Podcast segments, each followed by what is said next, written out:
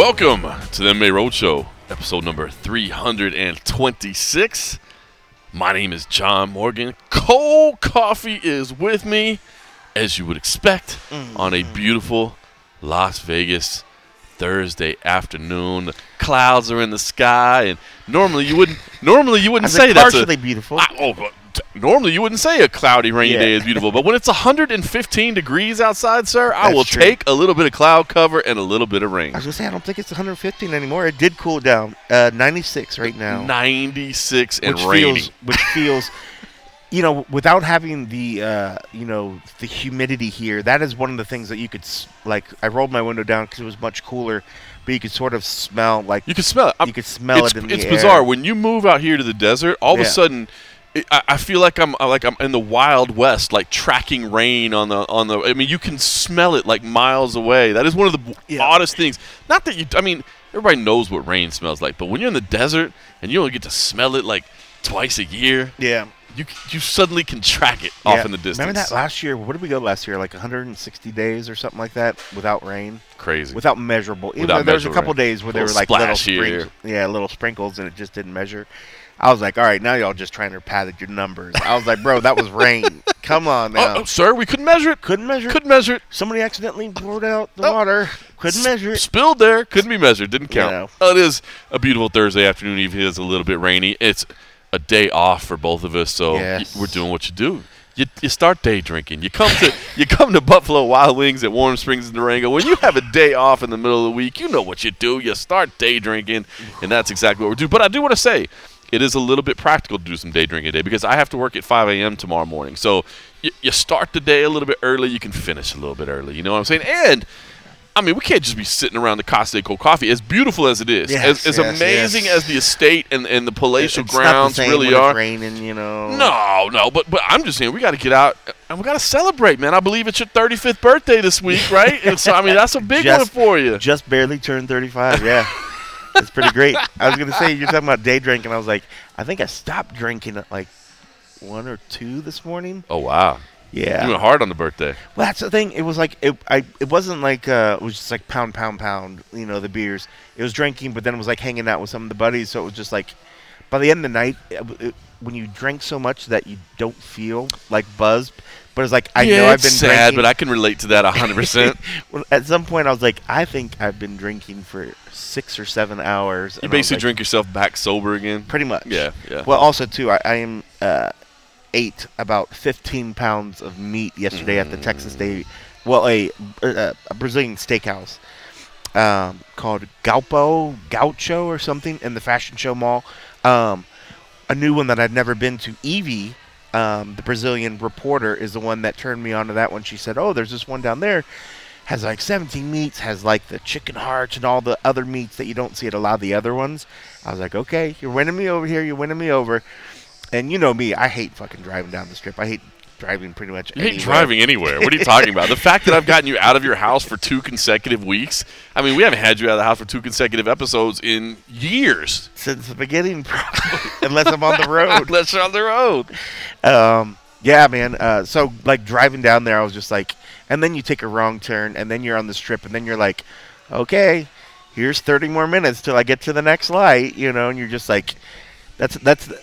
Make sure, like, if you come to Vegas, make sure you know where you're going because if you miss a turn, you make a wrong turn.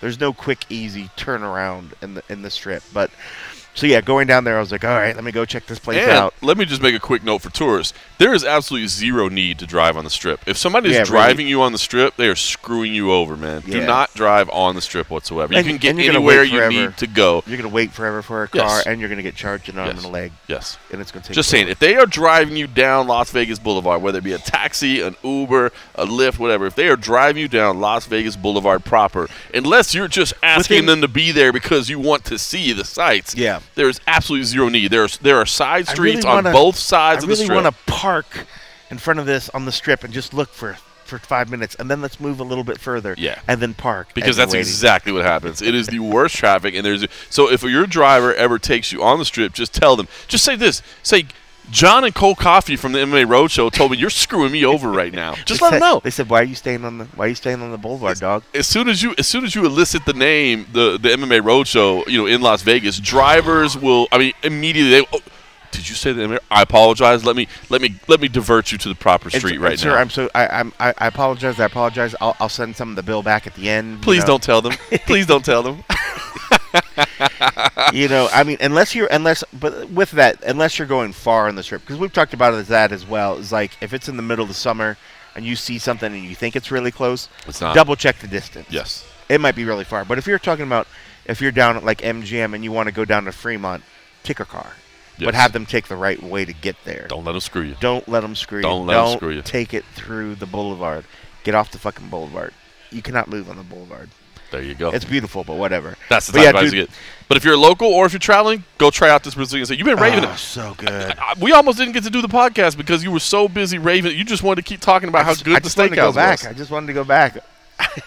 Typically, We're I already want- planning the, the MMA Roadshow staff Christmas right. party The- the there. very We're, we're, ever, we're going to bring the, uh, Christmas party. the whole staff together. I think they whole- they do. We're gonna re- you said they have a private room, right, where we can Yep. where we can host the whole staff of the whole show. I mean, that'll be amazing. And I'm like, we'll just take the two top. the two back. top right over there.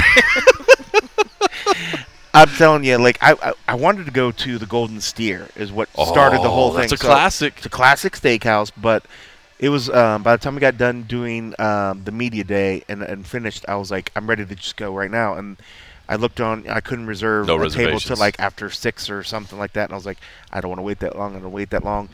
And then that's what got me thinking about Texas de Brazil. They didn't have anything open till 5:30 or so. And then I was like, oh, that's right, that place that Evie, you know, turned me on to. Dude, it was so good. So yeah, it's in the repertoire now. It's in the rotation. So uh, hopefully, the family comes or something. We'll Golden Steer, there, classic recommendation too. Though, Oh, if, you, man, if, if, you, if you haven't ever been, if you're coming, if you're coming to town, you're looking for the old school Vegas experience. You know, you're looking for like, Yeah, I mean, legit old school Vegas. you're not going to find it. It's not in the casino. It's not in Nope. any fancy place. This is literally the, one of those places that you hear about that's in a, like a strip mall, and that you're like, come on, guys. This can't be the spot. You fucked me. This can't be You sent spot. me to the wrong place. This place is legit. This they have like tables uh, marked, you know, with like Sinatra's name and the whole Rat Pack, and like Yep. all those cats ate at this place. You know, I mean, it's it's it's history uh, is just amazing, but their food is good. You can get some serious, serious, serious meats there. But that was on the that was what the the first goal was yesterday. So, but when I got to the after the steakhouse, I was like, I, I decided I ate much more meat steakhouse than I would have got at the ste- at the Gold. Cold Coffee puts in work I at do some Brazilian work. Steakhouse. I'm, I'm impressed. I, on the other hand, I, where, whereas I do good at like the all-you-can-drink places, like Yeah. if, if you if you put me up on an all-you-can-drink, I'm getting my money's worth. I get it. Money's Cold worth. coffee though, you put them in a, in a Brazilian steakhouse, like they they kind of regret it at some point. But then it gets to a point where like I feel like they're just in awe. You know what I mean? Like at first they're kind of annoyed and they're like, "Oh, dude, this dude is really like taking this for a ride." And then at some point they just step back in, in amazement and they just go, "Wow, look When at I- what this man is accomplishing." when I ate when I ordered the the chicken hearts and had him come bring it, the guy came back around. He's like, "You want me to put another round of chicken hearts in for you?" I was like, "I bet he doesn't have to ask that to many people." Another round of chicken hearts. You know how many chickens died just to make cold coffee happy on Chickens his see me birthday? coming and they're just like, "No." Oh, that is phenomenal. Well, listen, Oh, I, I do want to throw it out there. Today's official Frosty beverage sponsor is Matt Clark. Matt Clark reached out via Venmo. Much appreciated, sir. John Dash Morgan Dash 400. If anybody ever wants to uh, to hook us up with the Venmo, uh, and he said, "Hey, award-winning PBR from Matt." So we're enjoying some award-winning PBR from Matt. Thank you. Oh, look at that! A little This is for you. cheers to Matt. Clark. Thank you, sir. And uh, you may say, "Hey, why is your username John Dash Morgan Dash 400? What does the 400 signify?" Absolutely nothing. I just signed Yeah, up for Venmo. like didn't know much bruh? about it. Yeah, exactly, dude. See, that'd have been cool. See? I don't even got a reason for that. I'm just John Morgan 400. But if you ever want to support the show, we appreciate that. And while we're mentioning Frosty beverages, I'll just say. I've heard a, uh, a Latchkey Brewing care package is on the way, so we'll be No. we'll be talking about some Latchkey Brewing very very soon. Oh, you know there's gonna be some strangers there. Oh, can't Hopefully. wait. Can't wait. Busy week of MMA. Uh, love it as we're sitting down on a Thursday afternoon as we always do. But PFL actually moved to Friday. So if you're if you're an MMA fan, wonder where the hell PFL is at tonight, it's actually Friday. Does mean it's going to be a little challenge. You're going to have uh, PFL 6 and Bellator 261 on at the same time tomorrow night. But if you're one of those fans lucky enough to have two different televisions next to each other, or maybe you got a computer next to your TV, or maybe you got a phone somewhere, you can watch a lot of MMA on Friday night. And then, of course, UFC Fight Night 190. Gane versus Volkov is the event that we're covering here in Las Vegas in our backyard. If you're just looking for MMA total, though, check this out. Rizin is on Sunday morning. Cage Warriors is in the middle of a trilogy. Uh, so you've got three consecutive nights. Mm. So there is a ton of MMA this weekend, and uh, I love it, man. There's, ne- there's never too much MMA for me. As you said, you talked about the media day. We're at UFC Fight Night 190. Uh, Gane versus Volkov. Ciryl Gane versus Alexander Volkov. Heavyweight main event. Big boys. Um, big boys in the small cage. I'll tell you what, man. When they first announced this fight, I'll be honest, I was kind of like, eh. And, and and I don't. I hate to be disrespectful when I say that, but when it's a main event – I love it to have some title implications. Like I love it. I, lo- I love to know. Okay, we, maybe a little heat. Yeah, yeah, exactly right. Yeah, there's no heat between these this two dudes. Is just the nicest human Mr. beings Polite ever versus Mr. Polite. Two of the nicest human beings that will not ever talk trash. You're right. So if it's either, I either want title implications or I want some heat. A reason to. I mean, I it would be. I was about to say a reason to watch, but that's not. No, there's going to be good MMA. Look, this is a reason to watch, but sometimes the extra side story is an extra fun little yeah, angle. I know. I feel like that adds a little impact to it, right? I mean, look, I, we'll talk about this card. I'm, I'm, I'm super excited about prelims. I'm a hardcore. I'm that guy. Like, there's prelim, but in a main event, I like a little something. You know, I like a little something. Yeah. And it's not here, but I will say, so that was when it first got announced, and then. You know, we started kind of building up to it, and you know, we were talking about it on Spinning Back Clique this week, and and you know, the question that, that I posed to the panel was who has more on the line here, and that is what's kind of really intriguing to me about this. Um, of course, anytime you have you know legit heavyweights, uh, it, it's an exciting fight. But you know, you got Ciryl Gane, who's this undefeated cat who yep. looks like the real deal. I mean, to be honest with you, he looks like he is a legitimate future title contender. He looks like he's a legitimate force in the division, but he's also eight fights into his MMA career now you know that makes you wonder: Is he really ready for the highest level? Is he really ready, you know, to compete with these monsters up at the top of the heavyweight division? And this is the perfect test for him. I mean, you you know, he already got by Jairzinho, but he didn't get by it in a way that pleased people necessarily. But it was a smart fight, and he got by it. Then you got Alexander Volkov, the guy that um, you know has been around forever, you know, and has been a, a, a champion in another organization, and who's still trying to do that with the UFC, but continues to get in these spots where he's on a little roll, he's gaining a little momentum, and then he has a setback when it matters most. You know, and, and he's not old, despite the fact that he's 33 and 8, you know, a ton of experience.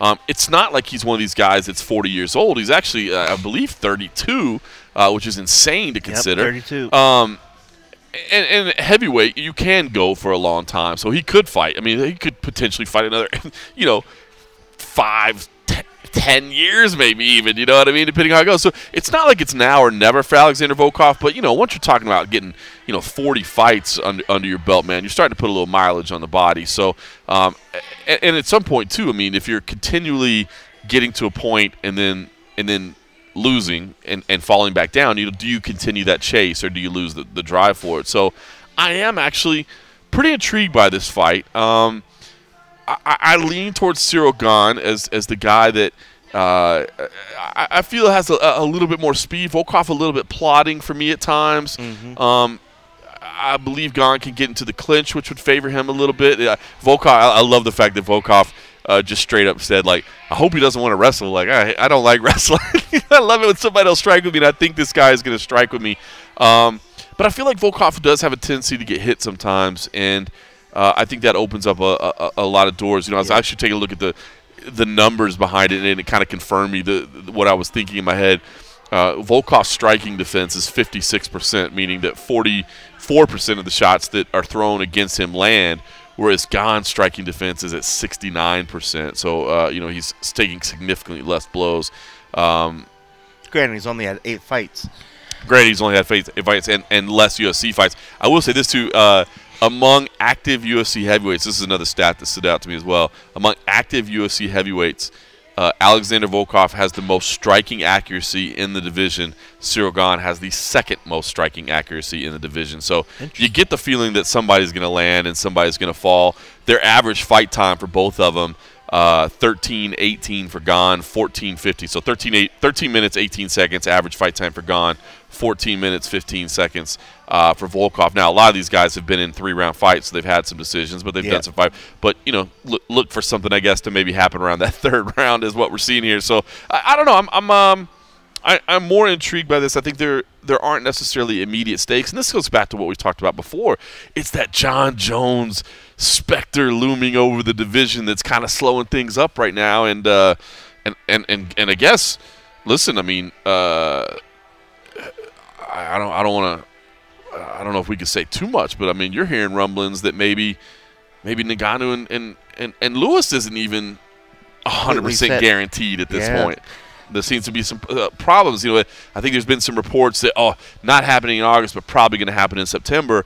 I think you you heard a couple a couple rumblings that maybe not September either. Yeah, you never know. I mean, I think, like you said, you know, Houston was one of those areas they were trying to get something set, and it made complete sense that um, that would be where that fight would happen. So Derrick could be there, and they can get the home crowd. But I think, if anything, I can see where some people maybe wouldn't want that. I can see where Ngannou wouldn't want that. Why go and defend my belt in the challenger's home court? Right. doesn't make any sense. Um, so in that sense of like you know there maybe not being a location that makes sense, or or there's the UFC isn't able to provide another location to make it work, that's going to put that fight at jeopardy. You know, and so it just it seems it seems like yeah, there's still some some issues with that you know happening that uh, it it just I figure we would have heard something by now. It makes it makes complete sense that we would have heard and like there's I mean, this Think- fight's been talked about. If we know that's the forever fight now. to make, what's the holdup? What's the holdup? It doesn't make any sense, you know. So, be interesting to see. I think I think we'll probably hear something very soon, um, one way or another, uh, involving um, some of the people in there. So, so we shall see. But um, just going back quickly on this fight, you're right. I mean, these heavyweights, nice guys, but I, I agree with you. I think Gane has more speed. He has, uh, you know, just that power that you know, if Volkov can keep the distance and, and uses his reach, you know, I think he has a decent enough chance. But um, Gane kind of always pushes in and gets in there close, you know, and that's not gonna that's not gonna bode well for Volkov. And Volkov does get punched, um, and I think this kind of power. I mean, we saw what happened with uh, the Derrick Lewis. I mean, Derrick maintained that he maintained that power all the way through the fight and caught him Yep. literally at the at the at, he was Suck- in the winning insane. stretch. he had it in the bag and he got caught and he got flattened and uh, um, Gane's got that same sort of crazy, just ridiculous power. Um, but that's another one too where you know Gane talked all the right things, but if if somebody he I think he's he's believing in himself and he's believing he's in the right track. So I don't think he's going to get ahead of himself. But this is the kind of fight where some undefeated guy is going to come in knowing, feeling like he can knock anybody out as long as he just touches them. If he makes one mistake, Volkov is still a very dangerous guy that has a decent power as well. Um, I think Gane could eat a couple of those punches, but if he if he gets in the habit of eating a lot of those, and then if he does tire out, if the rounds go on, we know Volkov can make it through Yep. no problem. I mean, the dude's got great cardio. Um, he's gonna be, he'll be able to put keep pushing the pace the entire fight. Yep. If it's if it's like that through but all three, uh, or I'm sorry, all these rounds. Now we're getting to championship rounds, and uh, we just haven't really seen Gane be tested through those. So, and we know once these guys get, uh, you know, tired, their chin gets a little bit, you know, a little easier to find. Yep. And uh, it'd be interesting. But this is the kind of fight that it would when when you raised who had more to lose, I feel Gane has more to lose because once you lose that shine, um, Then you're just another guy, you're just another guy. right? Doesn't mean you, doesn't mean you doesn't mean you can't get there. right. But I feel like I agree with you. I feel like he's kind of on that fast track. You know what I mean? Where he's got that him. shine. He's got the They're ties. completely fast tracking. He's got right the now. ties to the French uh, for the French market, which now So the, as soon as the world up. starts to open back Yep, up, you, you know they're going to go to Paris. They were supposed to do that this year, didn't happen, but you know that's on the radar as soon as they can go there. You know, and, and yeah, the undefeated record is sparkly, and, and you're right. Once you lose that, it's not to say that if you lose that, you're, you're never going to be a champion or you're never going to get to that point. But you lost that fast track, that little shine that he's got right now. And Volkov, I mean, even though, even with the win right here, it's not like it propels him right back up into the title mix. It keeps him in the mix. But if he loses, I don't feel like he falls out of the mix either. He's still a dangerous guy that's been fighting the top of the division. Mm-hmm. I just feel like he could take a loss and not lose as much ground or as, as much momentum as Ciryl will. Yep. So, but it should be good. I mean, like you said, man, both really, really nice guys. Um, not that I'm rooting for either one. I'd be happy if either one of them get a win, Yeah. honestly. Should say, by the way, an early card. So 1 p.m. Eastern for the prelims, 4 p.m. Eastern for the main card. So that means right here in Vegas, we're talking about a 10 a.m. start on Saturday morning. In fact, you know what? I totally forgot. I'm glad it says them. Don't forget the weigh-ins are actually an hour early tomorrow morning too. Uh, glad I glad I remember that. I'm so used to we've been we've been doing the same thing every every week. So even the weigh-ins tomorrow morning will be uh, at 8 a.m. local instead of 9 a.m. local. So a little bit earlier start tomorrow. Uh, but uh, again, a main event that doesn't have title implications certainly doesn't have heat. Uh, these guys are not trash talkers by any stretch of the imagination. I do want to say Alexander Volkov, uh, he, he had the right move. Foreign fighters trying to learn uh, or trying to continue to market themselves in English, take a lesson from Alexander Volkov. Answered every question in English, but had a translator repeat the question to him in Russian, so he Just made sure, sure. he understood the question right. He understood the nuances of the question. Um, because you see that a lot with fighters trying to answer in English, and I applaud them uh, because they they get it, man. The, the, the- there's a ton of English-speaking fans, and the more you can market yourself, the better. But as as media members, we see it sometimes. We ask Yeah. a question, they answer, and you're like, "Bro, that is not even close to what I, had. I feel like that even happened maybe yesterday. It either happened yesterday with somebody else or maybe in the, the recent post fight. It did actually happen the other happened. I day, yeah, where it was happened. it was it was a translation issue, but it's like you know, so he had the question. I thought that was it. That that's that's the move right there. If you're trying to speak in English, have a translator there anyway to help uh, it repeat the questions so you know exactly what it is. Luckily, he had a good one. he did have a good one. Uh, the UFC's not really providing these. They, the, it's Well- unfortunately it's the fighters been bringing their own, you know, which is kind of bizarre. Um, he brought a good one. he brought a good We've one. had some others where it's just like cornermen, coaches. Um, and they're doing their best. they're doing their best, But but, it ain't great. but that they're not translators by trade. You know, they they do as best they can.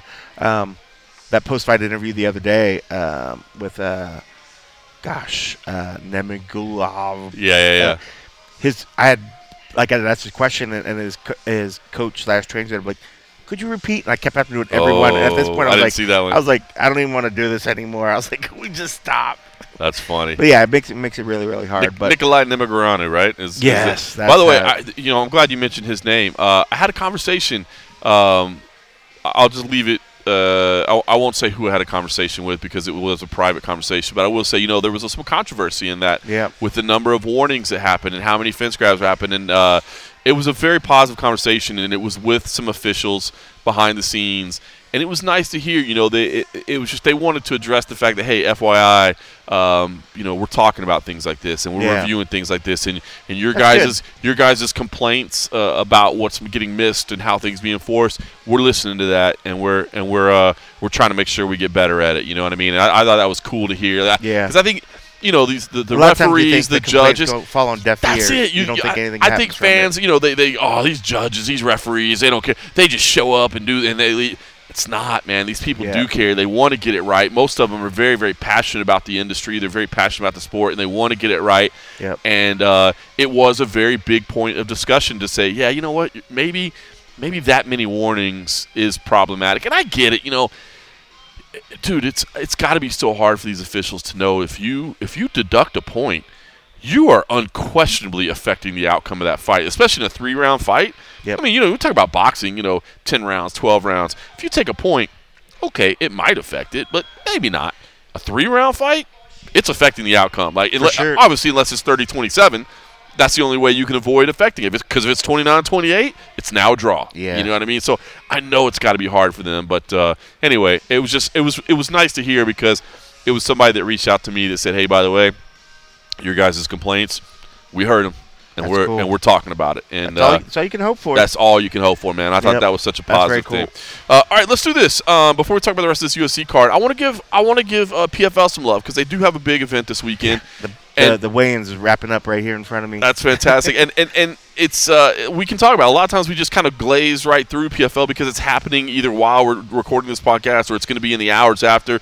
Uh, but because it's on Friday, I want to give them a little love, and because PFL reached out and set me up with a couple of big names, including Kayla Harrison, who uh, I- listen, I'm just going to set it up off the top. I, I'm a believer in Kayla Harrison. I think she is everything that she says she is. Um, you know, whether or not she'll get to prove that in the UFC remains to be seen. But uh, but we'll talk about that. I had a, I had a, a, a, nice conversation with Kayla Harrison about a number of topics, and I want to share that with you guys uh, ahead of her headlining uh, spot against Cindy Dandois at 2021 PFL 6. So here is Kayla Harrison. It's another week for you, another uh, main event on ESPN, uh, ESPN two, I guess, but it's still the ESPN family. I mean, is it still like a big deal to you? Is it exciting at all to be headlining shows, or is this just another another day at the office for you? I mean, every time I fight, I I, I get pretty excited. So it could be, it could be in a bar, and I still get excited. That's awesome. Well, you look at it. All right, coming in, you're actually in second place, even though you got the, the big win. Do you, uh, uh, do you look at the standings at all? I mean, do you do the math? I don't want to be the bearer of bad news, but I don't think you're guaranteed a playoff at this point. No, I um I don't lo- look at the scoreboard or do the math, but I mean, I know I'm going to go out there and get a get a win and and do my job. So just one step at a time. No doubt. I'm never in uh, first. I wasn't in first last tournament. It's just I know, right? Unbelievable. That's great. Uh, I'm curious. You know, this season it's been interesting. I mean, it doesn't affect you, but uh, PFL brought in some high-profile additions, right? A lot of big names, mm-hmm. and they mm-hmm. haven't exactly blown away the competition, right? I mean, Anthony struggled a little bit. Rory, I think, is a yeah, a questionable decision at best. But we saw Fabricio. I mean, has that been eye-opening for you at all to to uh, to see these high profile names. You know, not exactly just come in and wipe people out. Um. No, I mean, I think that I kind of. I don't want to say I expected it, but I, I mean, it's you know, for one, I think when you watch the season and you watch the fights, you could have all kinds of fighters who aren't big names, who aren't stars, who aren't whatever, maybe don't even have the best records. But when you watch these fights, these people are like, they're going after it. You know, they're fighting for their lives. They're fighting for the opportunity to better their lives, to win a million dollars. You know, it doesn't matter. Nothing matters except that that performance inside of the cage and if you win or if you lose. So I'm not surprised by it. I think that um it's tough, you know, every fight counts. Everything matters when you're in the PFL. So um you know, it's good to see that the promotion is bringing in big names and big stars, but I think um, maybe better to build big names and big stars. Well, I was going to say, I mean, to me, in a lot of ways, it validates what you what you've done even more. I mean, your run, you know, you've had the target on your back since you came in there, and we're seeing yeah. these people who clearly had targets on their back, yeah. and they struggled a little bit. Does it kind of make you even more proud to say, you know, look at what I've been able to do? Um, I mean, I try not to compare myself too much to anyone. I feel like the media does a good enough job of that for me with the rest of the world. Um, but I mean, I am proud of, of what I've accomplished. I'm, I'm proud of, um, you know, everything I do inside the cage and outside the cage. I try to live my life, you know, in a good way. And, I work hard. I train hard. I deserve to win. And it feels good when I go out there and, and do what I'm supposed to do. Does this run feel at all like it did when you were trying to repeat as a gold medalist, right? Like you've already been there, you've done it, you've accomplished all that. So I wonder if that repeat mentality is is helpful because I could see maybe I don't want to say motivation being a problem, but yeah, I mean when you've already done it, it's it's a little bit less exciting to have the chase, right? To do it again is a little tougher. I mean, I think I would say that I have a little more nerves this year. Um not nerves, but like anticipation and excitement. You know, I know that um, every fight is is a tough fight. I've learned from experience not to take anyone lightly, especially Larissa Pacheco. Um, I think that um, so many times in my judo career, I fought the same girls over and over and over again, and this kind of feels like that a little bit. So um, it's just about going out there and instilling my will and being dominant and um, you know this is the last this is the last year on my contract so putting a big big emphatic stamp on me being the baddest woman on the planet and um, going out there and proving it. Yeah, I was kind of curious if you know. I know you said you don't look at the standings, but are there any matchups you're hoping to avoid? Like I was wondering, are you like, please don't make me fight Pacheco again? Like I, I don't want to fight a third time. I think that she's definitely the second best in the division. You know, after what I saw from the first fights, I think. I mean, I think she's just a very well-rounded fighter. Um, I think she's a lot better than people give her credit for just because of her young days in the UFC. Um, but I think in 145 and 155, she's a top five fighter in the world. So um, I think it's inevitable. I would like to fight somebody different just to continue to get experience, but I never get what I want. So we'll see how it all plays out. First, of course, you got Cindy Dandois this weekend, uh, a judo black belt. I'm, cu- I mean, I'm curious, right? Like sh- she is such an interesting fighter. Her style is so unique to her, Mhm, um, and she does have a judo background, so it's intriguing. But I, I, she's also not a two-time gold medalist judoka. You know what I mean? So, Yeah. what do you expect? I mean, do you think that she's going to want to clinch and see what Yeah. happens there, or do you think no? Yeah. No, I think she's going to want to. I mean, I think that people tend to go to where they're comfortable, um, especially when shit's getting crazy inside of a cage. So, um, no, I, I definitely expect her to grapple. I think she might even pull guard at some point. Um, I know she's got some funky submissions and leg locks and stuff like that.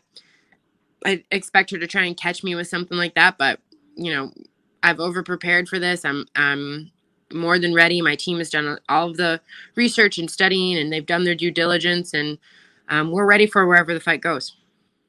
Would that be a mental test for you if she was actually able to toss you? Oh my god.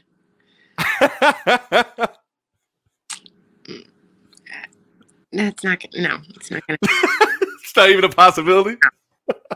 I mean, I would like to say that I'll retire if that happens, but I Wow. I shouldn't say shit like that. So I'm gonna just say, um, listen, I, I've overcome a lot of adversity in my life, so at least in MMA, if you get thrown on your back, the match isn't over, right? I still have an opportunity to win. So I was gonna say if, if I, look, I know it would be difficult to have. If it happened, it'd be fun. I, I would be interested to see if you would be pissed off or if you would smile Oh and almost I'd laugh at how I'd be- ridiculous it would be. no, I would be furious. Let's not even. I don't. Don't make me angry right now. Okay, I'm in my zen bubble. I'm.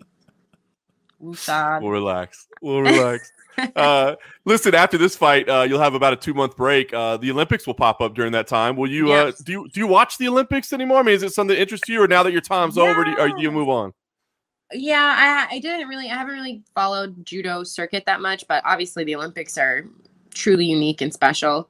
I actually got, um, I got asked to commentate for NBC, um, for the judo portion, but I, I just, it's not, I don't think it's going to be able to work out with the schedule of fighting and having two kids, and it's going to be tough. So I'm, I don't think I'm going to be able to commentate this year. I wish I could because that would be a lot of fun and great experience, but um, we'll see. Maybe in the future, that would be a very Yeah, cool for opportunity sure. for you. For sure. I did. I actually had to do an audition and everything, and I was like, Wow, I'm nervous, but it was fun." that's awesome. I like, your- I don't wanna get your take. rules anymore. Well, that's pretty bad if you don't know the rules. um, I, I want to get your take. Uh, we, we hear the debate a lot. So I've kind of left it, but now I'm kind of interested again. MMA and is an Olympic sport. Could it ever happen? Should it ever happen? It seems to me like it's almost impossible to to do. What, what but but what do you think? Is it possible at all? I mean, it's possible, I guess, but it's not probable. Like it's.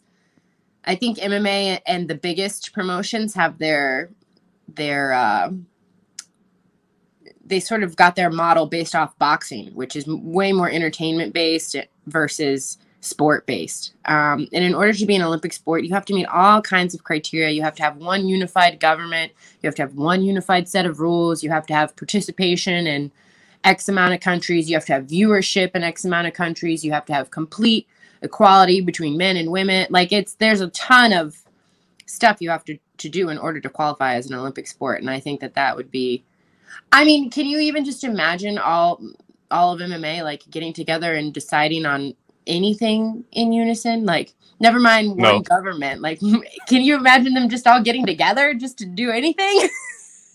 No, I think it'd be Uh, tough. That's good. But that's it. So it's funny because your argument against it is about the, the just the way of pulling it together. But as an athlete, I mean, do you think it'd be because that's what I've always heard is the argument is like, how could you fight that frequently, that you know, that close? But you don't even think that's the biggest hurdle. Oh no! I mean, that would be another huge hurdle if you got past all the other thirty-seven hurdles that I just mentioned. But um, yeah, I guess I never thought about fighting that frequently. Would be really tough. Um, I know that there's an international MMA federation that is like Yes. they have like a, a beginners program, a grassroots program, and they have a IMMAF World Championships and stuff like this. Um, I don't know what their rule sets are. I don't know if they wear headgear or shin guard. I don't know exactly what they do. Um, it would be really tough, I think, to make MMA an Olympic sport. And the MMA that you see now, like in PFL and Bellator and UFC, like that would there's no way that would be possible in the Yeah. Like Yeah, it'd have to be heavily, imagine- heavily modified. Can you imagine like Dustin fighting Max Holloway in the semifinals and then a day later having to fight Conor McGregor? Like that doesn't even make any you know, like it would be impossible. yeah, when you put it that way, it sounds pretty crazy. It sounds pretty crazy. Well, let me ask you another uh, Olympics-related question. Claressa Shields, did you have you had a chance to talk to her afterwards? I know you said you kind of see yourself as a bit of a mentor to her and, Yeah. and help. Have you had a chance to talk to her since her debut? And and, and what what- you know what were your, your take overall? Um, I just said good job. You know, I think I'm not like I don't want to be. Uh, I know that she has talked about wanting to fight in the season next year and wanting to fight me in the future. So I don't want to be like too big sistery to her. I kind of just like you know. I said, good job, you know, way to go. Watched you. I, I think we all knew that she was going to have holes. We all knew that she was going to struggle in some aspects of the game, um, which she did. But she's a winner and she found a way to win, which is what winners do. So I applaud her for that. I think it um, PFL's job is a little bit tougher from this point on. Like, where do you go from here? And I think that um, hopefully now this whole like Kayla fighting Claressa thing can be put to bed because it's just like it doesn't make any sense. You know, it would be like you guys saying, "Oh, Kayla should fight Amanda." After I had my first fight, like it doesn't make any sense. You know, like why? Right. Uh, no, that's stupid. Stop. I agree. She did show, like you said, though, she showed a lot of heart, a lot of athleticism, and Absolutely. boy, she finds a way to land those punches. The the strikes that she was able to throw were Mhm. vicious. They were. They were. She's got fast hands. I was impressed. No question. Where do you where do you think you stand in your own development? I mean, do you feel at this point you are a fully developed martial artist? I'm not saying you can't get better. Everybody can get better. Obviously, everybody's improving. But do you feel you're a fully developed mixed martial artist at this point? Um. I no, I mean, I think no. I keep getting better. I think I can keep getting better. I think what's crazy to me is like how little I've been able to showcase how well rounded I am. Because when I go, when I'm sparring and when I'm, you know, I don't get takedowns every round in sparring because these mofos that I'm sparring, you know, sprawl and like it's I so my striking has had to develop. I've had to get good at being on my feet. I'd never show it in a fight, but I would like for that to come through at some point. But I also just want to win. So I have to go do what I'm best at, which is win. It's tough. I think that I'm gonna just continue to get better and if there I think what's good for me, what makes me feel confident, what makes me feel better is there if there is ever a day that comes where a, a female is able to stop a takedown, like I'm not going to be a fish out of water. I'm not going to be like, "Oh god, what do I do now?" Like I'm going to be comfortable. I'm going to be confident. I'm I'm going to stay composed and who knows, maybe I'll actually get a knockout someday, maybe. Who knows? Well, I- was going to ask. I mean, do you guys talk theory, or do you think? Because here's what I see in martial artists sometimes, especially specialists. It's like they get to a point in their career where they want to show, "Hey, I can strike." So they go into fights thinking strike first, strike first, strike first. Even though, as you said, Mm, using your base, using what got you to the Mhm. dance, that's what helps you win because you're you're, you're Yeah. light years above other people there. So do you ever talk about that? Like, do you go into a fight thinking I want to display something? I mean, we definitely talk about it against opponents. You know, we've talked about it a lot. I never do it. I mean, we all we always think I'm gonna do it, and then I get in the cage and I don't do it. So, um, listen, I'm not gonna I'm not gonna fall in love with striking and like be like, oh, I'm only gonna strike. I'm only gonna like no. I'm gonna go where the fight goes. I'm gonna take what's given to me, or I'm gonna take it by force. Um, well, but yeah, we talk about it. I just don't. no.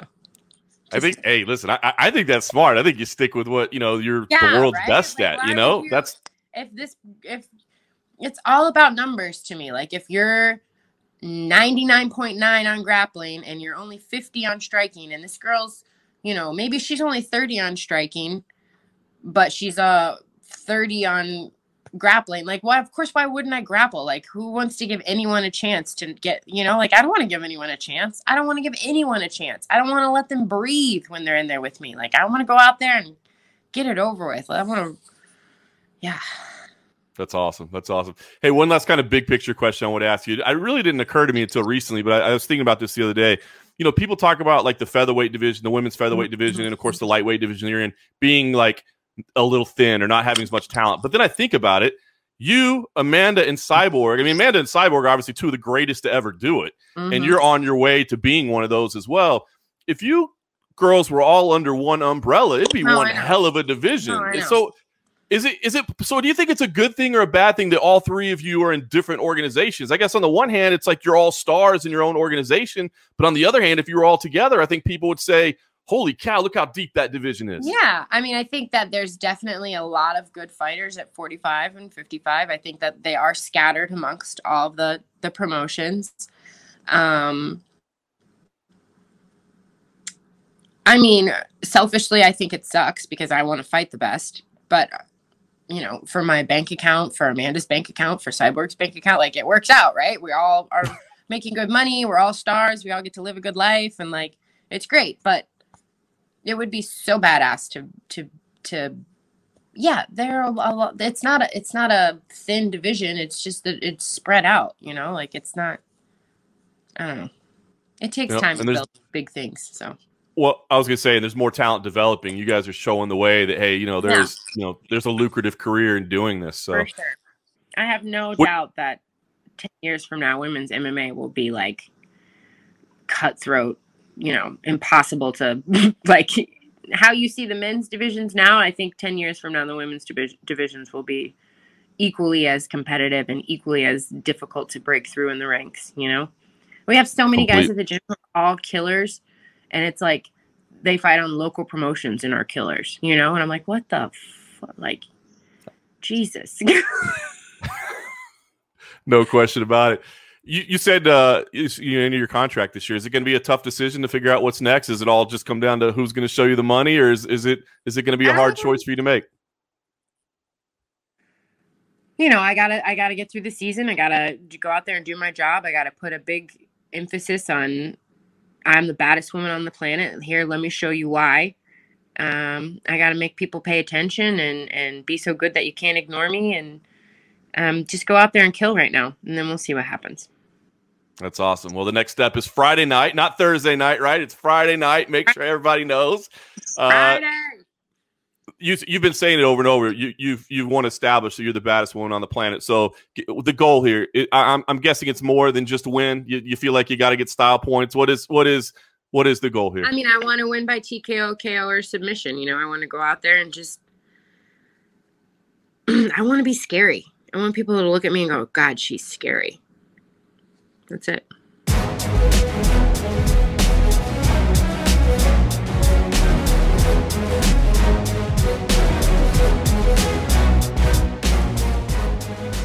All right, Kayla Harrison uh, ahead of her headlining spot. You know, kind of, I guess, a lot to unpack. I mean, we consider and, dissected. We talked, we touched on a lot of topics. And that's why why I, I like uh, I like speaking with Kayla because she I think she addresses things pretty openly and pretty freely. Um, listen, I, I do favor her over Cindy Dandois. So my conversation wasn't necessarily geared towards that fight as much. No disrespect to Cindy, but uh, you know, Cindy's got some great grappling and some judo. Uh, Kayla Harrison has two-time gold medal winning judo and and and. Yeah. I mean, just insane power, explosiveness, that sort of thing. So I, I think she's in Her ground and pound is just uh, ridiculous. it's vicious. But I, I think she's I think she's the real deal. Um, you know, I, I'm just going to side with her on this. You know, I, I think from what I've heard behind the scenes, PFL really wants to put together Claressa Shields and Kayla Harrison uh, oh, because man, that would be such a good fight. yeah, I just you can't do it. As she said, you know, I mean, I think she was trying to Did you as, not feel my sarcasm? yeah, I, oh, I know exactly. I felt your sarcasm. I was saying, you know, I think she was trying to be as respectful as possible there um, and support her fellow Olympian, but you can't do that. that would uh, she would just absolutely just wreck Claressa. If that Yeah, almost choked Um, and died there. if Brittney Elkins could could hold her down and make her feel inadequate, Kayla would just oh my lord. I just feel like Kayla could with one arm sort of hold her down, then you know, sort of lock up her legs and just with the right arm will literally finish her with strikes. Let the world know that Cold Coffee just completely no sold me, almost dying over here. He just he was like, yeah, yeah. I was, I, th- I thought I was, I thought I was gone. I thought this was it. This was going to be the final episode of the MMA Roadshow. 326 fantastic I didn't see you grab the heart and just say it's Oh, the big one. I thought I. It's the big one. Uh, but no, you're right about that. So I, I- so I, I listen.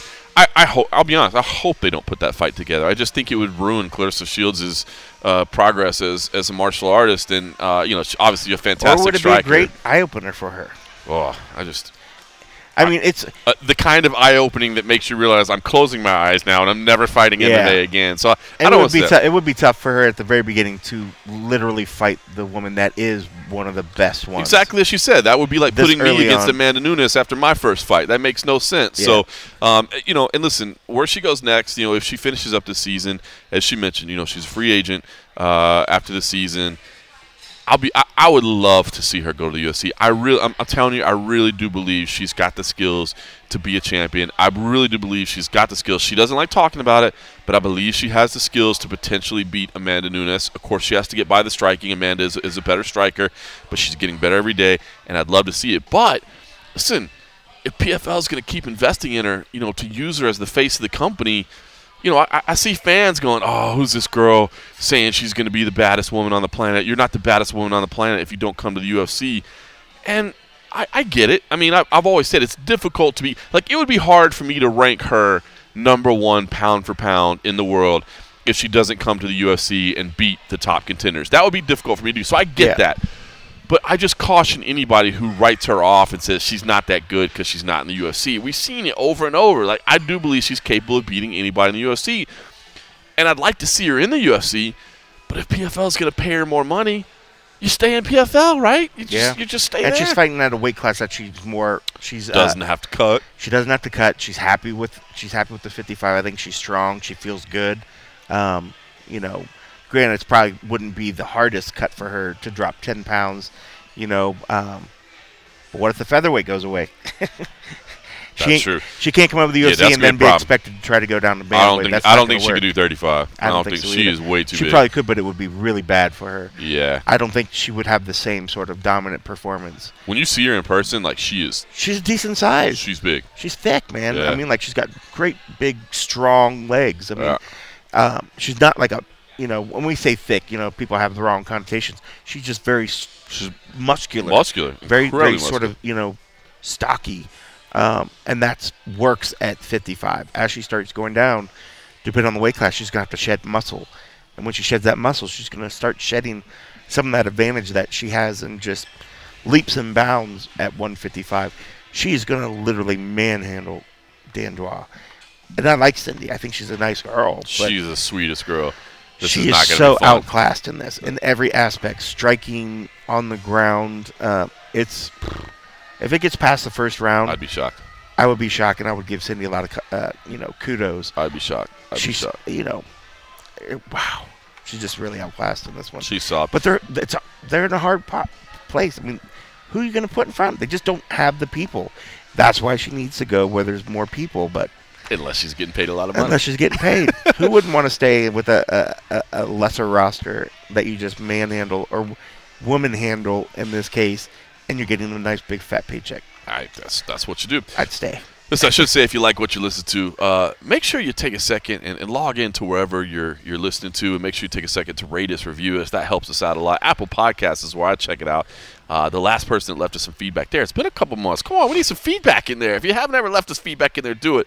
The last one that left us feedback, I don't remember if I read this or not. It was Timmy El Jefe, and he said he left us five stars, by the way, which I really appreciate that. He said, first question, go ahead, John Morgan, and then uh, that was the, that was the title. And then uh, the, the feedback was, great podcast. Anything Morgan does is solid. Oh, I, mean, I can't. I mean, uh, I'm blushing right now. I'm blushing. I'm Wow. blushing. Uh, or if you really like what you listen to, make sure you, you step your game up. Help support the show. Patreon.com slash the MMA Roadshow. You can log in over there for as little as $3 a month. You can help support us. If you want to jump up to those those bigger levels of $5 or $10 a month, then you can then you're just directing us at that point. We'll, we'll literally uh, oh shit! I forgot will- to ask questions for this. Thanks, Cold Coffee. Damn it! We're supposed to be reaching out to ask those questions, but you know what? I want. It was to my do? birthday. I was, It, it I is got- your it is your birthday. You get you you get to I have to send. Have You to get to pass on those. but it- Sorry, everyone. apologies. Apologies. Here's what we're gonna do in uh, it- to make up for it. We always like to shout out people that are, that are that are joining up, that are just you know kind of coming on board, and we we like to let them know, hey, we see you, we appreciate Yep. you. But you know what we don't do enough of that I'm gonna do right now? What's that? Recognize the OGs of the game, mm. the OGs of the game. OGs. So let me shout out a couple people that definitely need some shout outs. The people that you know we already talked to over at patreon.com slash the MA Roadshow. That's that's the spot where we all kind of interact over there, have our little community over there. We share some exclusive stuff, including the and a half episodes after every single UFC event, which is basically every single week. but shout out number one, of course, goes to Ryan Vanoy, who uh, is incredibly kind behind the scenes. Uh, what is it? I, Foundation member. I, uh, I, I've, I've, I've, holds the foundation. I up. really honestly think there's a, a real case to be made that this uh, podcast should be renamed Ryan Vanoy presents the MMA Roadshow with John Morgan. That's that's that's how kind Ryan Vanoy is to us behind That's the scenes. He is, as you said, the foundation member. But then you got some solid OGs that have been there from the start. Listen to this crew that's been here from the start. Shout out these names, man. Mark Fellows, of Mm. course. Jared Sorensen. Joe from H Town. Joe Caldwell. Mm. Jake Gargiulo. Gajulo. Moona Bear, our our man Moon. I had to throw in the bear. That's not really his name, but he's Moona Bear to me. Eh, well, that's his social handle. That's what I'm saying. Ha- Hans Bjorklund, Brent Barnett, Hans been around forever. Sean Carlson, all these OGs, I'm And many about more that I'm from sure day one. And listen, I, I don't I don't mean to leave other people out that are good. I'm gonna start shouting out people a little bit more because we appreciate the support. Yeah. But these are the OGs of the game. These, this is these are talking about these are these are these are day one. This is P1 day one hardcore OGs. That crew right there, mad respect. Yeah. I'm all thrown off now. Just, the fact that I just now remember that I was going to put out a question gonna ask questions? yesterday. I It's was his ask- birthday. It was my birthday. I fucking just completely spaced He had it. the meat sweats and totally forgot. Like legit meat sweats. legit meat sweats. Uh, When you get the meat sweats while you're halfway through and knowing that you still got to go in more, you're like, all right, we got to pace ourselves. You know, when you're in a deep fight and you're really gutting it out and you know you got to push yourself to the next level, I was at that point and I said, you can't quit. Don't quit, son. There's people looking up to you. There's people that are like, I want, I want to eat that meat too. So you eat that meat, son. And so I heard that voice in my back of my head. I was like, I can do it. Should I get more fried cheese? They would want me to get more fried cheese. So I got some more fried cheese. and then they brought the pecan and I said, Sir, no, my button is red. I should, but I'm not a quitter. Bring that. Hold bring on, you back. you you had reached back. a status where even with a red button, they, They still kept, serve they you kept meat. coming. Eh, Well, no, they finally stopped, but no, I grabbed them after I had it red button. if if you've ever been to Brazilian tickets, a lot of time they have a, a, a button or a tab or anything is green and red. Green means bring me the meats. The red means I'm fucking dying over here. Stop bringing them. Um, they were coming so quick. I was like, I, I my plate's put it on red right I now. put it on red. And don't be afraid to put it on red for a little No, bit. it's They'll come back. You gotta have strategy. And then I went, I went red, and at some point I was like, I don't want- really want to come. So I just flagged him over. I was like, I was like, hey, hey you, I'm you not going fully back. green. I'm bringing it. You Dude, know? you got. I'm. T- you talk about veteran strategies. You see, that's that's Oh man, I that's a veteran I'm- move right there. That's somebody was- that understands the game. You know, the My you, fight you, matters. That you- was my fight. You come in and you you make you make your Churrascaria debut. You're just excited to be there. You know what I'm saying? You get right. You know you get the Churrascaria jitters. I mean, we've all, we've all we've all seen it happen. Jitters is real. It's real shit, It's man. real. And No it's been a while, so I, I was a little. Uh, I had some uh, just rust. Oh, the Churrascaria rust, but you you were able to shake it off. I, you know, some people say it's not a real thing. You know, but Dominick uh, Cruz says the Churrascaria you rust is not a real I thing. was like, I was like, is it? Is it here? Do I, am I? Am I as good as I was? Am I a little slow?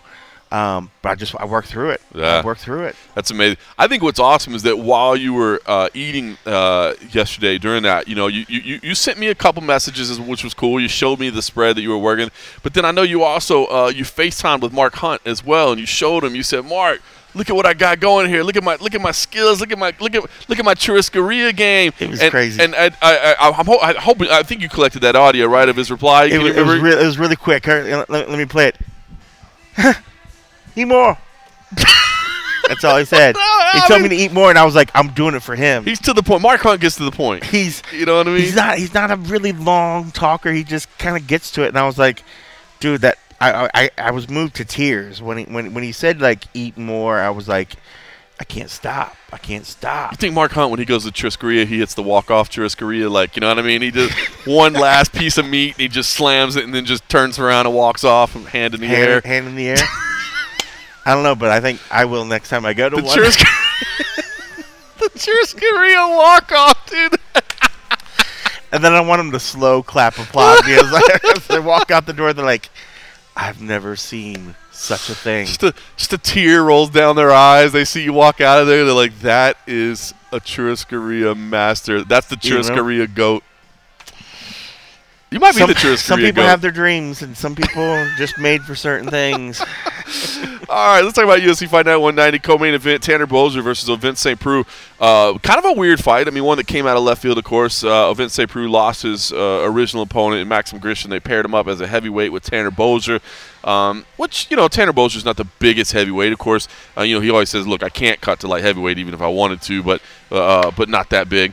Um, an interesting fight, and Tanner has a little chip on his shoulder. He's a little he's a little angry. I mean, He came in super angry I- at the beginning. I was like, "What is going on I here?" I feel like he was incredibly annoyed that he had to talk to us and tried to, uh, you know, try to try to keep him in good spirits. Um, I don't know if we did that or not. I He did by the end. At the beginning, I was like, I was, I was, I was giving you credit. In my mind, I was like, man, if I was John, I'd be like, fuck this dude. I'm done with this.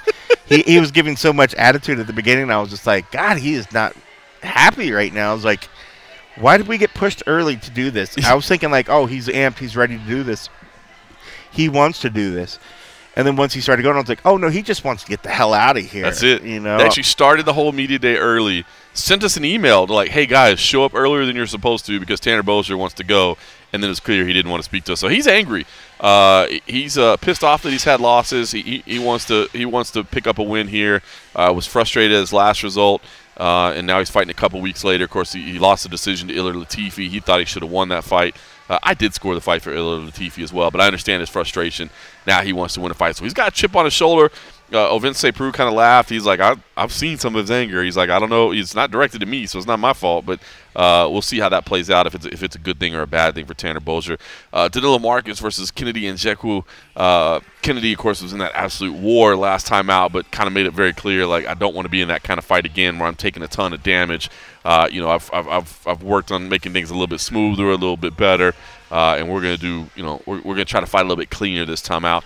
Meanwhile, Danilo Marques kind of a veteran of the game, finally in the UFC, and uh, has Demian Maia in his corner, which is which is pretty awesome to see, man. Demian hasn't done a lot of cornering in his career, but he's actually in his corner. And then, as we said, the rest is you know this fight card we, we talked about. You know, maybe maybe the headliner doesn't have the, the, the huge appeal that we want, but I think this this little three pack of fights to get the, the main card started. Andre Fili versus Daniel Pineda, Nicolas Dalby versus Tim Means, and Jai Herbert versus Renato Moicano come on, man. I, th- I mean, that to me that looks like uh, three bangers back to back to back. So, uh, man, I, I think you know this this ESPN Plus exclusive on a Saturday afternoon. Like I said, 4 p.m. Eastern, 1 p.m. Pacific for the main card. What else you got going on, man? This looks like a, to me looks like fun fights. Um, you know, Andre Fili, I, I guess, was probably one of the most memorable interviews. Just saying, wants to wants to stay busy. You know, doesn't want that layoff anymore. Um, That's another guy that always has good energy, energy coming in on great fight weeks. energy, Yeah, and- he's always fun to see. I love. I lo- it's it's probably worth checking out Andre Fili's interview as well. I loved his answer about Daniel Pineda when we talked about, hey, does this, you know, it looks on paper like this is going to be an exciting fight, and he, he mentioned, hey, I'm excited to, to get matched up with Pineda, uh, and I love what he said. He's like, dude, he's like, I seen this guy fight. He's like, I never met him before. I know him. I, he's like, I know what he's like. He's like, I know this is a fighter. This is a dude that's coming in to bang. He's not coming to run. He's not coming to to outpoint. He's coming to actually strike. I know who this guy is. He's like, I'm excited about it. So that, that main card, that main card looks solid to me. I'm I'm I'm excited for it. I think it's gonna be a lot of fun. And like I said, can't complain. The earlier afternoons, we're gonna we're gonna leave the apex, and it's still gonna be daylight outside, man. I'm I'm looking forward to that. Any of those that stand out to you as, as your favorite or, or somebody that uh, Renato Moicano, by the way, another Renato Moicano's English is getting phenomenal. He actually apologized as he sat down and was like, "Hey man, I'm gonna do this all in English, so sorry if it's bad." I'm like, I don't think he said one thing wrong the whole time. It was awesome. Yeah. It's funny because I was looking right at that fight when you said that. I think that fight's going to be interesting. Um, to start off the main card, I think that's the kind of fight that's going to bring a lot of energy, good, good striking, good pace. And I think both those guys. Uh, I think if we don't see a finish, that's going to be. Uh, I think that's an under the radar fight of the night candidate right there. Um, the one right below that, Kennedy and Jack and In Jakku, Jakku. I always tough one. butcher that one. Kennedy. Um, Kennedy. Um, I thought he at his last fight showed sort of broke out of his shell a little bit. So I'm in, in- excited to see how that is. And he's got a super tough uh, fight. Uh, Marques is legit. Um, that's another one that could be a lot of good action. But that's also one that we could see that one get stopped for sure. And dude, I'm telling you, Fili Pineda is gonna bang. Dalby and Means could bang. So I, I, th- I think we're in for a pre- pretty, uh, And there's Yulia versus Yulia. I'm hearing that that's what the PR was saying. They both go by Yulia, like Yulia Stolyarenko, who's super cute, but is not the hasn't had the greatest success. Let's put it that way. Right. Um, when she was, uh, what was it, the Contender Series or the Ultimate Fighter? When we saw her, I was like, remember we saw her? I was like, oh, she seems really sweet. I was like, I hope she's great. And I was like, oh well, but she but didn't have the most success. I stuff. was a tough match She is so badass. I was Yep. like, and this another one. I'm like, God, they do not give Stolyarenko She's easy fights. Well. I was gonna I was gonna save the prelims, but since you ducked down there, but we'll get to the prelims in Oh, a second. I'll I thought you were just. Oh, so you were No, just talking about for the main about the main card. Well, oh, you know, okay. Don't you remember in our pre-production meeting when we laid out the notes? Very, very timely. I, you got you got to consult the notes from the production meeting, man. I'm, I'm You know. you know, I'm gonna have to I learn. just, I just, I just fly from the. I'm gonna have the to alert the rest of the staff that you weren't paying attention to the All notes right. today, Well- and, and that maybe, maybe I could tell your head wasn't there in the production meeting. Maybe you went a little hard last night. Maybe you went a little hard oh, last Oh, night. There's no maybe. But I need you in our production meeting, our lengthy pre-prep production meetings. I need you to pay attention so that we're hitting our marks here. Okay, we're, we didn't hit our mark here, and that's that's kind of bothering me right now. I'm gonna, I'm gonna let it slide though. In fact, you know what? I need I need a second to myself. So while while I take the second to regroup from this clear production error and, and just cold coffee's unwillingness to follow the, the format that I've spent hours preparing and that the whole staff has really worked and you color coded hard it. on. I mean, what is it? Is that fuchsia? We've got Is a run sheet right here. We've got a run sheet with specific times and marks, and you're just skipping over them. Uh, I'm a little upset right now. So let- let's do this. Let's kick it over to uh, Anthony Pettis. I had a chance to talk to Anthony Pettis. Anthony's in a very unique situation here uh, because um, he lost his debut, and it didn't work out uh, well for him in his first PFL start. It's not and the best showing. He's in danger of not making the playoffs, which is crazy Yeah. for, for a high profile addition that's chasing after it and one of the biggest names in the company. Uh, he's got an important fight on his hands on Friday, so I had a chance to speak to him, and uh, here was our conversation. All right, Showtime. So the PFL debut was in April. Obviously, it didn't go as you would have liked. I'm sure. Um, was that a shock to you, man? I know you wanted to come in there and make a you know a, a great first impression, and weren't able to do that. Was it was it a little surprising to you? Uh, nah, you know what, man? I feel like, um, you know, it definitely was surprising, but I feel like where my mindset was at, like going back and re- looking back at where I was at, mentally and like the preparation I did for the fight. I was trying to think, I was, I was going for a big knockout. You know, I was going for a, a Showtime finish. I was trying to be that guy that, uh, you know, the Showtime kick off the cage. I forgot to build it up, man. So like, I frustrated myself. Watching that fight just made me really frustrated with myself. I'm like, bro, I'm way better than my, what I did out there. And um, you know, this time around, you know, I, I just like watched the fight, you know, wrote down everything I thought about that I could change, that's in my possibility, that's in my power to change. And that's all I did. I started attacking that list, man. I can't like beat myself up. I can't like get mad at myself. I've been here before. Now I've it was 10 years ago when I lost my UFC debut, exactly this month. And then uh, you know, I went on my title run and uh, you know, got that belt, you know, got a, a, a defense and did everything I did in the UFC over there. So I've been here before. Um, you know, I feel like I'm, I'm more mature, I'm, I'm smarter in my approach, and uh, you know, I, I I realize being nice to myself and being being kind to myself is going to get me further along than you know judging myself and, and, and being mean to myself. That's interesting. You know, it's funny. I hadn't even thought about the comparison to your UFC debut, but it feels real similar, right? Like all the expectations on you, and then I just Come did up short? Kick, and then I lost to Clay Guida. Know, and then like, it's like it's like the story of my life. I'm, I'm just like meant to. It's like meant to be this way. God's plan, kind of. So that's why I'm like the, at the point where I'm at. You know, it's like I've been here before. I've turned it around. Um, best thing I can do is change what's in my power, and I, I made that list and I attacked that list like crazy. That's awesome. So I guess the good thing about the PFL format is here you are. I mean, you're back two months later, right? So is that like a, a good thing for you to, to just to get right back in the rhythm? Last time I was here, um, I was ready to go, bro. Like I, I was here for 12 days in that quarantine, 11 days in the quarantine. And then the, the press conference, like I, I go downstairs, I'm like, damn, I feel like my stomach feels a little off, or like I'm nervous. I'm like, there's no way I'm nervous for this. I've been doing this way too long. You know, we do the square off, and then I get back to my room, I start throwing up, bro. Like I got super sick. I'm like, man, you know, my daughter was coming that Monday, so I'm like calling my fiance, like, I just ride it out and take this fight? She's like, nah, like, like don't fight hurt, like don't fight it, don't fight when you're like not 100. percent So I, I, called the fight. Um, luckily, we still had the opportunity to come on this one, and uh, kind of worked out well because I think uh, was going to fight his teammate, and uh, you know they switched that up. He fought my guy, so um, you know, kind of God's plan, man. You know, I feel like I'm I'm, I'm definitely excited to be here. I, I have an opportunity to uh, become you know a champion. Still, I got to go out there and finish this fight, and uh, doesn't really change what I thought about. It's just I'm gonna take my time and and slow slowly look for the finish, not force it. It's interesting, right? Because I'm curious because the way the format is, you kind of need to go for the finish, but you can't rush it. It's such a kind of a, a, difficult balance, right? Because that's the whole thing is don't rush anything, but the quicker you get this thing finished, the better chance you have of being in the playoffs, right? So is that a difficult balance as you as you step in there? No, because uh, it is a difficult balance because like when you when you're rushing, like for me, like when I want to be Showtime and I want to be flashy, it's a different energy source, right? And then if you look at the Clay Collard fight, that energy source isn't you can't last that way. Like you're throwing power shots, and especially with and I, I won't make excuses. Like it's just experiences. Like I said, I made a list. I wrote it down. I haven't fought on a vinyl canvas or vinyl floor in such a long time that it was so slippery out there. Every time I threw a kick, I was falling on my back or like I, I, I couldn't get my footing on there. So I, I, put that on there as adjustments. I immediately focused on my boxing. I'm gonna use a lot more hands this fight. I've been posting it. You know, everybody's seen my what my what I've been attacking. He knows what I'm what I'm gonna be doing. Um, I'm, I'm to be putting my hands together. I'm looking to, to put these these hands on them, and uh, not to force the kicks. I'm not to force anything flashy. You're to see a, a well fought, smart fight by me. It's interesting because I, I, had seen how much boxing was on your feed, almost like entirely boxing on your social media. So I was curious. I mean, is that boxing for MMA, or are you getting that little bug where you want to do the boxing crossover at some point? Well, this boxing I'm doing now is for MMA, but I definitely will do some boxing in my career, man. I love I love to box, and you know, I, I just doing the training, man. Listening to that music, seeing the guys I'm sparring with, man. Like it's it's just a fun environment. Um, you know, it's just like it's it's, it's just it's, you just want to be there. Um, so I definitely will, you know, pursue that. And seeing Anderson Silva do it, bro, that's that's my idol, man. Seeing a guy like that go out there, like for I, I have so much respect for that dude to see what he did against Chavez Jr. Um, you know, he could have fought you know, Logan Paul, you know, and, and no one wanted it better than I, but he chose to fight a guy who had real experience, real championships, and tested himself. That's the boxing I want to do. I don't want to go over there and have like a speculation. I don't want to fight at a concert. I want to fight at a boxing show.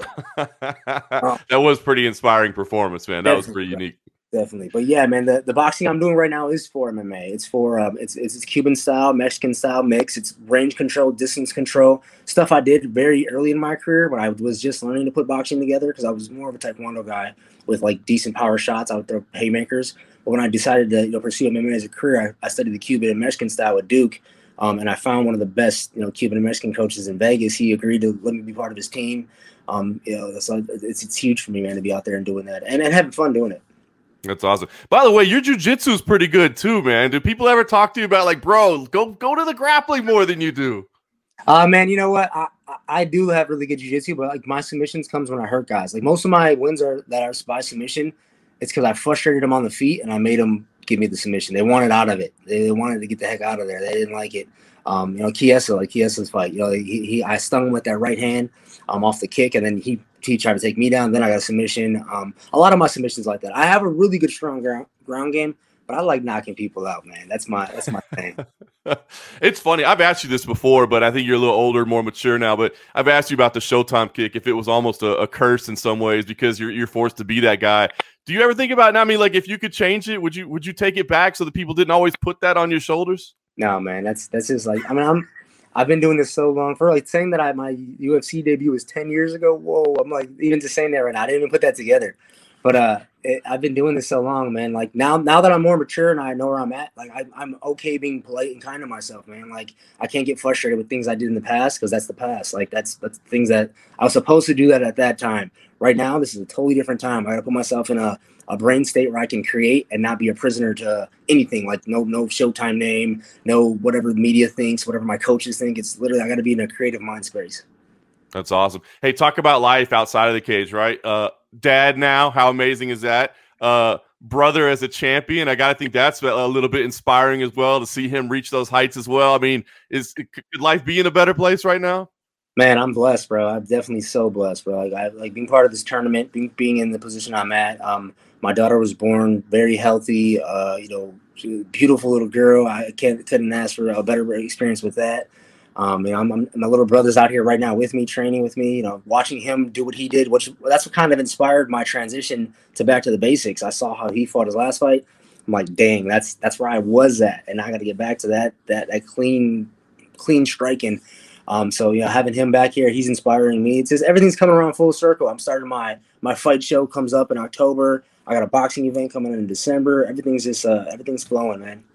That's awesome. Let me say, as a fellow father, it's a blessing to be a father, but don't lie. Did it feel good to be in that bubble and be able to sleep in a little bit? yeah, bro, like the, the, the, first bubble I was in, like I was like, man, because my daughter was due like the we knew she was due the 14th. Like we had that planned out so I could make my fight and then make the birth. Um, and then uh, you know, the first bubble, I'm like the whole time, I'm like, man, if she comes while I'm in here, imagine that story, like explaining to her when she's like 10 years old hey, I, I, was in quarantine in a, a, tournament for this thing called COVID. Probably missed your birth. Like it'd have been crazy. And I kept thinking that, but uh, you know, everything worked out the way it was supposed to, man. You know, I, I, got home. You know, I didn't get to fight, but you know, I got home, saw my daughter's birth. I got I got to regroup. I got my, my head back right, and uh, you know, I got to, I got to see, uh, like I said, I got to see her see her birth, and that was that's the most important thing for me. That's a beautiful thing, man. All right, we'll talk about this matchup, Raush Manfio. Um, what do you know about him? What do you think about him? How, how do you think your styles match up? Um, I know his last fight, honestly, man. Like I watched his last fight, I studied his last fight. Um, I didn't go too far back in his career because you know, like I said, where you're at right now is the guy that, that that's gonna show up or, or similar to that guy. Um, I, he has great, great right hand, you know, counter right hand, good left check hook. Um, he, he doesn't have too much off his back. You know, like when he's on his back, he doesn't look for submissions. He's not like trying to go for crazy stuff. Uh, but you know, my game plan is to knock him out. You know, I'm gonna go out there in the orthodox stance. You know, I've been showing it on my feeds. Like, there's nothing like I'm gonna change. I've been showing everything I'm doing. I'm gonna put him in the orthodox stance. I'm gonna find my rhythm. I'm I'm gonna build up a range, and once I find that range, it's showtime. It's amazing. Is that just?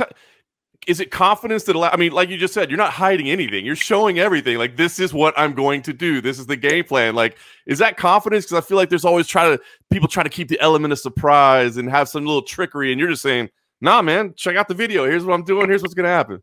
Yeah, no, it's not. It's, I mean, it's, it's it's just preparation. I would say like the confidence comes from the preparation. Like, man, the first sparring session I had at that boxing gym wasn't pretty. You know, I was I I, I, I was tested, bro. I was like, whoa, it felt like a fight, and all the boxers wanted me to lose, and they're uh, they they're my teammates. You know, his his team, but you know they, they definitely wanted MMA not to win that boxing match. So I was in a hostile environment for the whole first two three weeks until I could hold my own in there again.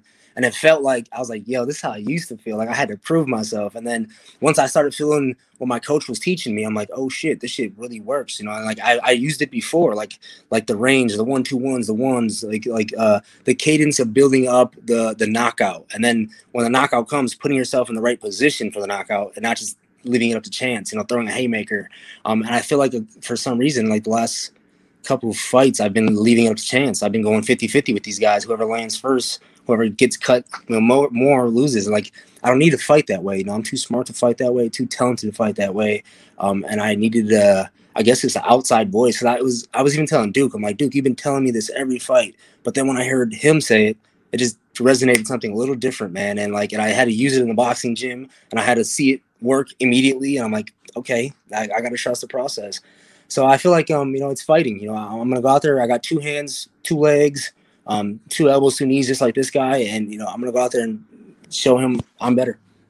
That's amazing, man. Well, it sounds like you're in a great mental space. So I guess what I would ask is, I mean, there's a chance you don't make the playoffs, right? I mean, even if you win, there's a chance you don't make the playoffs. Would that be some kind of huge disappointment or huge letdown, or you just feel like, hey, it's out of my control. I'm, I'm I do what I got to do. Man, there's a chance I don't make the fight. You know, like I didn't make the fight. I was here last time I, and I didn't make the fight. So it's like if you think about what could happen, you take yourself out of that creative mindset of what you want to happen and what you plan to happen. So yeah, man, I stopped thinking about what could happen a long time ago, man. I'm I, I anybody's judgment upon me is come do what I do and, and see if you can live in my life. You know, like the fans that say, "Oh, retire," like and I hate that when fighters lose, fans are like, "Retire," they they lost it. Come do what we do and see how how hard this life is, man. And and uh, you know, I love this life. I'm blessed to be where I'm at. You you just told you just said everything that's going on in my life. Like it's I'm blessed to be in this position. I, I have no complaints. That's awesome, man. Well, it's great to hear, man. It sounds like you're in, a, in, an awesome place, man. After covering your career for so long, from the WEC to the USC today, it sounds like right now you might be happier than ever. So I'll just leave you with this, man. Uh, what do you think we see? I mean, this is this is a big one for you. It sounds like your focus. Everything goes to plan. What do we see? You're gonna see a knockout, hands, hands knockout. I'm calling it now. I'm building up. I'm gonna build this thing up. Either right hand, left hook, or or he's gonna get stunned and shoot on me, and I'll get my submission. But I need the finish, so I'm, I'm getting my I'm getting my playoff spot.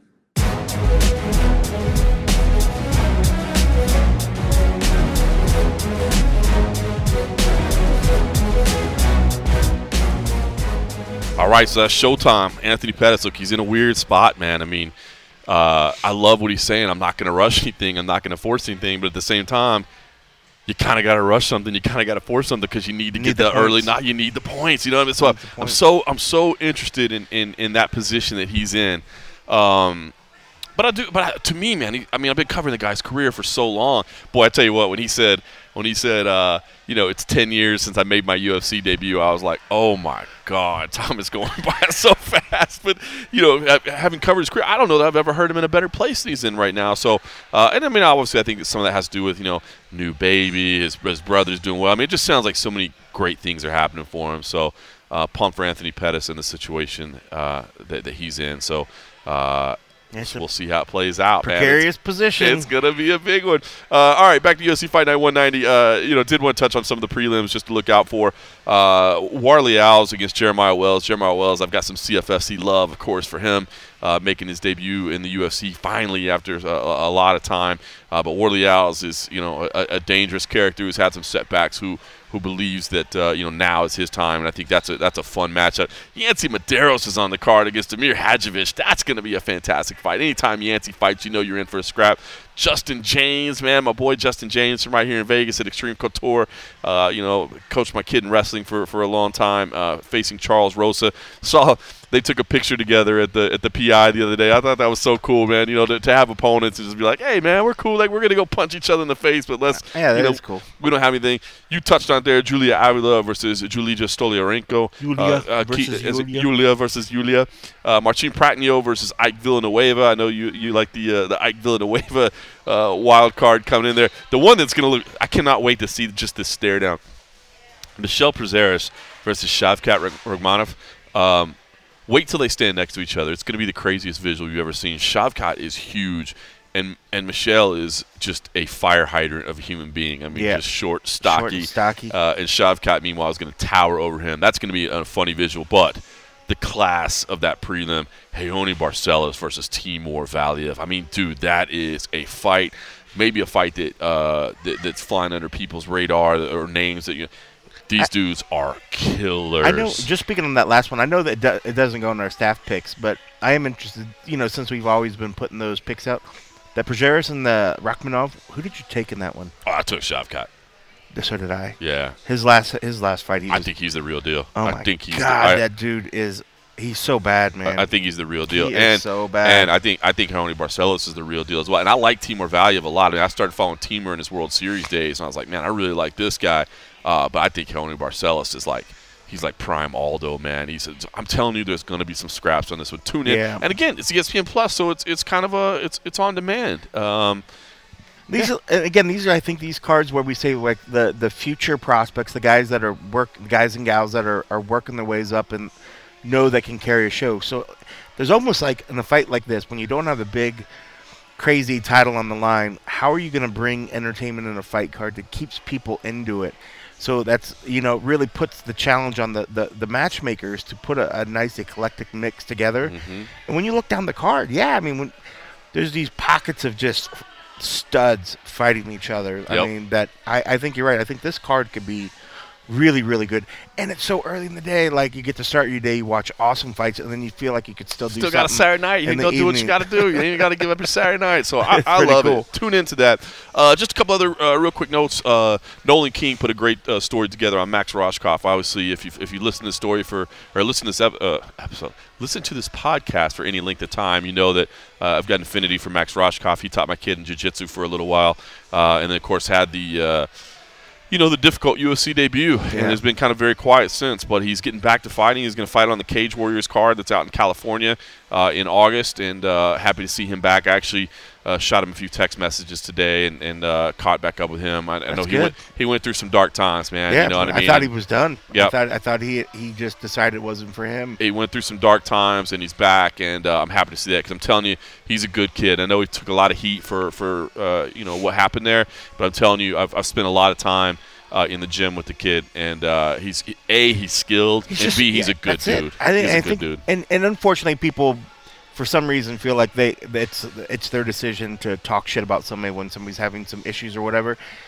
The kid is kid. Well, I guess I just had my birthday. I Everybody, mean, you're 35, so I mean, these guys are just he is super skilled. He is he is super talented, and I think that's what threw all of us off watching the fight. We're like, wow, you know, if I had that much skill, would I sit on the stool? Would I get up or would I stay on the stool?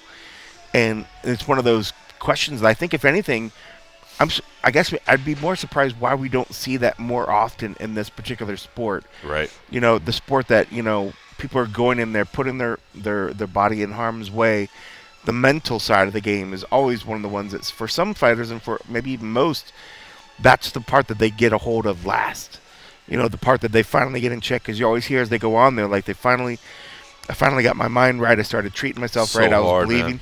And even recently in a lot of the interviews what we hear from matt uh, was it matt brown what we hear from um, uh, aleksei oleinik he'd been in a million fights and he's like and it's kind of weird you know now as i'm getting and i'm doing it i'm getting nervous again you know Yep. it's like bro you've done this one 25 years. one million times how can you be getting nervous so i mean that's one of the the interesting things about this we we always look at the the, the actual fight skills the submission skills the striking skills but we never really a lot of times talk about the actual mental side of what's behind Such a huge what part it of this takes to get in it's it's if anything probably maybe the biggest part I completely agree. because it, it's even tied into how well you deliver your skills because you have to have the mental you know fortitude and the acuity to know what you're doing I think that I think that's honestly what makes me such a fan of the sport and a fan of the athletes involved in it is not so much just the physical prowess of what they do, but the mental approach that they have to take. And, and sometimes I, I get- people that you know they kind of joke or whatever. Like uh, you know, I remember even John Kavanagh was joking one time about how like we always ask how does something feel or what do you think, you know, and they're like he used to joke about that, like you know the questions we ask, how do you feel about this, how do you feel about that. But it's what's most uh, amazing to me is the mental side of this game, man. What Yeah. it takes to to succeed. It's it's so much more than the phys- I, I don't know if people always realize that, and I think that's why I enjoy focusing on it so much. Like what these men and women do is is such a mental mind fuck. To be It- honest with you, man. You complete know what I mean? Um, to- so to for him coming do. back I love it. I love and, it. and that's the kind I'm of so thing that we him. should highlight more because I think that's the kind of thing that if more fighters know that it's fine and it's okay to talk about that, and this is even actually just talking about mental issues on the outside. If we find as a society it's okay to talk about these things more, it's good. It's better for the benefit of everybody. So here's a guy that most people would think like, wow, this kid's not afraid of anything. Yeah. You know, he had moments of doubts, and, and it'll be interesting to see where his head was at, what he Completely learned agree. from it, and share that sort of stuff. So to see him overcome yet another battle with Yeah. probably like what we said, the biggest, hardest part, the mental aspect. It's it's amazing and good for him. It's so amazing because it, I mean I've, I've heard the same story over and over, and it's, it's it, I think it's basically to a man to a woman. Anybody on the UFC roster, if something popped off in a bar, would clear out the room. You know what I mean? They're they're trained killers. Yeah. They would literally clear out the room. But when you sign, when you have to sign your name to a contract, and you've got a person's name and a date and a time and a location, and that's all you got to think about every single Right. day for six weeks, it messes with you, man. Yeah. it messes with you, and uh, I believe it. it's it's amazing. So yeah, check out that story. Nolan That's King cool. did that, I'm, ha- and I'm happy to see Max Rohskopf back. And by the way, I'm gonna go ahead and break some news. Uh, the phone call came while we were hearing from, from Anthony Pettis, but uh, I will be going out next week. This isn't breaking news. I'm going out next week for Cage Fury Fighting Championships '98. Uh, we'll be doing that show on UFC Fight Pass on Saturday night. Uh, but we will actually be launching a grappling event as well. And this was something that had been in the works for a long time. They, they wanted to launch Fury Professional Grappling as well, um, and have a, have a have a grappling league as well to feature, you know, a lot of the East Coast uh, studs out there that um, you know haven't had an opportunity to, to feature in an organization like this finally got it done Uh, and we just got the word that UFC Fight Pass is going to pick that up as well. So uh, we'll be doing uh, Fury Grappling 1 on Friday night on UFC Fight Pass and then CFFC 98 on uh, on Saturday night on UFC Fight Pass. So I'm excited for that because it's going to be me and CM Punk doing it again as we always do. But we're going to be calling grappling one night and MMA the next. So I'm, I'm, I'm pretty excited about that. So that'll be a busy week. And I know you, of course, uh, have vacation next week, but you're leaving on Friday morning as well. So we, we will get together on Thursday and do the show like we do every uh, every week, every week for 326 consecutive weeks. Might have Uh, to do it remotely next time because this drive is, is you know Oh, I- I get- look, I understand it's difficult to leave the palatial grounds. the palatial grounds. I can understand. I mean, if I was a resident of the palatial grounds, I could understand. You know, looking at that place in the rearview mirror might be difficult. It's tough. I It's mean, tough. it's a journey just to get off the ground, much less to start just to, to start making the drive down here to where us common folk live at, where we reside. You know what I mean? So I totally understand. That's but uh, listen, everybody that supports us at patreon.com slash Show, we appreciate it. Of course, I will have the and a half episode uh, this weekend for you as well. So we'll do that. Of course, we appreciate everybody just kind of chatting and talking and hanging out over there. Uh, everybody that appreciates the show, we really means the world to us. But honestly, for each and every one of you, it means everything for us just for you to tune in each week. So thanks for listening.